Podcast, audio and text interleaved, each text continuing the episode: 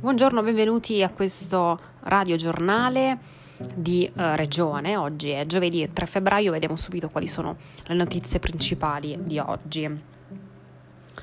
Piano casa, l'assessora regionale Maraschio presto una nuova legge che premierà la riqualificazione e il riuso di Paola Ancora.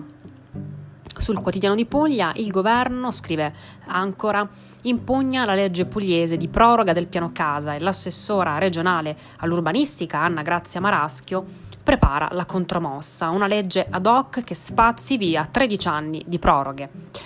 L'intervista, assessora, qual è la legge che ha in mente, quali principi sono uh, che la ispirano? L'assessora risponde: Lavoriamo da mesi a una norma snella che renderà strutturali alcuni principi del piano casa. Il sistema delle proroghe, che ha portato a più di una impugnazione, quella del Ministero dei Beni Culturali, è infatti solo l'ultima in ordine di tempo. Non garantisce alcuna certezza né alle imprese né ai comuni con danni economici ormai insostenibili. La norma che intendiamo portare all'attenzione del Consiglio promuoverà la, riqu- la riqualificazione e il riuso del patrimonio edilizio esistente, con un sistema di premialità che contribuirà a migliorare la qualità architettonica dello spazio abitabile. Non solo, abbiamo intenzione di restituire protagonismo ai comuni che devono avere un ruolo centrale nella definizione di una strategia di sviluppo dei territori. Ciascuno esprime un'opinione in base al ruolo che ricopre. I costruttori, scrive la giornalista, temono che con la nuova legge verranno soppressi la possibilità di cambio di destinazione d'uso e la monetizzazione consentita a partire dal 2015, in base alla quale quando un intervento edilizio non può essere accompagnato da una adeguata offerta di servizi come parcheggio e verde, l'impresa può pagare al comune un corrispettivo in denaro. Sono misure che ANCE ritiene fondamentali, intende salvarle o sopprimerle. Il cambio di destinazione, risponde l'assessora, c'è la possibilità di trasformare un capannone industriale in un civile di abitazione, tradisce molti principi a partire dalla stessa pianificazione. Il faro resta per me la qualità della vita delle persone, soprattutto quando si parla di grandi ampliamenti di cubature, il cui impatto è tutt'altro che trascurabile sul tessuto urbano di una città.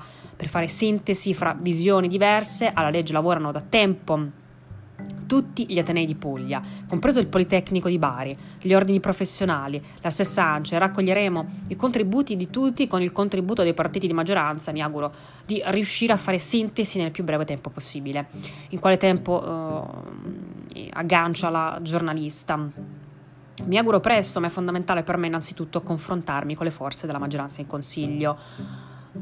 Dibatte eh, la, ancora la giornalista, forse che sono state tutt'altro che tendere nei suoi confronti. La proroga è passata in aula all'unanimità, nonostante il suo parere contrario, si è ritrovata isolata. Sinistra italiana che lei rappresenta è disposta a giocare la sua permanenza in giunta su questo tema risponde la questione più ampia. Prima del voto in Consiglio, in quinta commissione, avevo chiesto un rinvio perché contavo proprio di condividere con la maggioranza il percorso di varo della nuova legge. Si temeva che una nuova proroga avrebbe finito con il portare a un'altra impugnazione, era una preoccupazione reale, in quel momento è tuttavia prevalso l'obiettivo di garantire continuità alla ripresa economica, quella del comparto edile in particolare, obiettivo che non mi lascia certamente indifferente, anzi e la, uh, l'intervista continua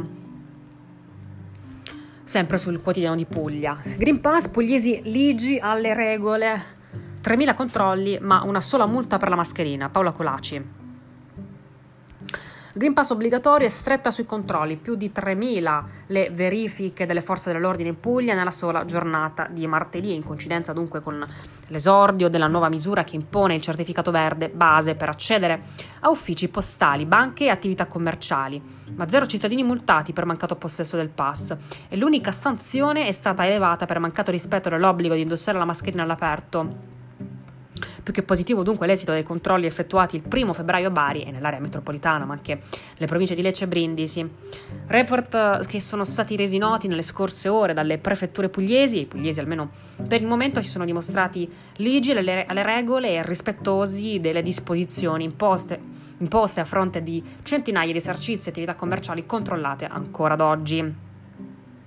Rispetto alle regole ancora nei bar, nei ristoranti, negozi, in attività commerciali, 157 sono gli esercizi controllati. Un solo caso è stato uh, di un titolare che è stato sanzionato per non aver vigilato su assembramenti non consentiti. il 67% è già vaccinato con la terza dose, quindi cittadini rispettosi delle, regole dunque, ma c'è anche chi negli uffici delle prefetture, analizzando i report sui controlli, attribuisce il bilancio positivo delle verifiche al tasso ormai elevatissimo di copertura vaccinale anti-Covid dei pugliesi. Intanto nella serata di ieri il Consiglio dei Ministri ha approvato il nuovo decreto Covid che appunto interviene sulla durata del Green Pass che eh, per chi ha ricevuto due o tre dosi di vaccino avrà il Green Pass eh, assolutamente illimitato, soprattutto per chi ha avuto due dosi di vaccino e più è guarito dal Covid, fino ad un'eventuale pronuncia dell'autorità regolatoria del farmaco, dunque il Super Green Pass non avrà un limite temporale. Salento, dodicenne, promessa sposa in Pakistan, il tribunale l'allontana dalla famiglia di Erasmo Marinazzo. Promessa sposa a 12 anni ad un giovane pakistano, al fratello minore dell'uomo appena sposato dalla madre con rito islamico e per questa iniziativa i comportamenti dettati da quella religione con l'uso del velo in pubblico, con l'obbligo di vestire abiti coprenti ad ogni centimetro della pelle, di mettere al corrente madre e patrigno dei suoi spostamenti, come anche indossare un semplice braccialetto raffigurante il Corano, la raffigurazione della promessa di matrimonio matrimonio quel braccialetto. È la vita vissuta fino a qualche giorno fa una, da una ragazzina di un paese del nord del Salento ed il rischio che da un giorno all'altro fosse messa su un aereo è stato ritenuto talmente concreto che il Tribunale per i minorelli di Lecce ha disposto l'affidamento ai nonni paterni. Bosco Urbano all'Oseto si parte a marzo il via ai lavori. I primi interventi, scrive Montani, di rimboschimento urbano all'Oseto sono prossimi ad iniziare, stando a quanto comunicato entro i primi di marzo partiranno alcuni lavori che interesseranno alcune aree di proprietà comunale nel quartiere del municipio quarto, sul quale a breve nascerà anche un bosco sociale. Questi sono i primi interventi che riguarderanno l'area compresa tra via Capriati e via Zaccaria fino ad arrivare a ridosso del secondo lotto del parco. Queste zone sono adiacenti al parco di Roseto, da poco intitolato Giuseppe Mizzi, vittima di mafia, che ricordiamo al momento vede realizzato solo il primo lotto di 6.500 metri quadrati. Alla mensa scolastica orecchiette e rape o ciceri e tria, la tradizione insegnata ai bambini.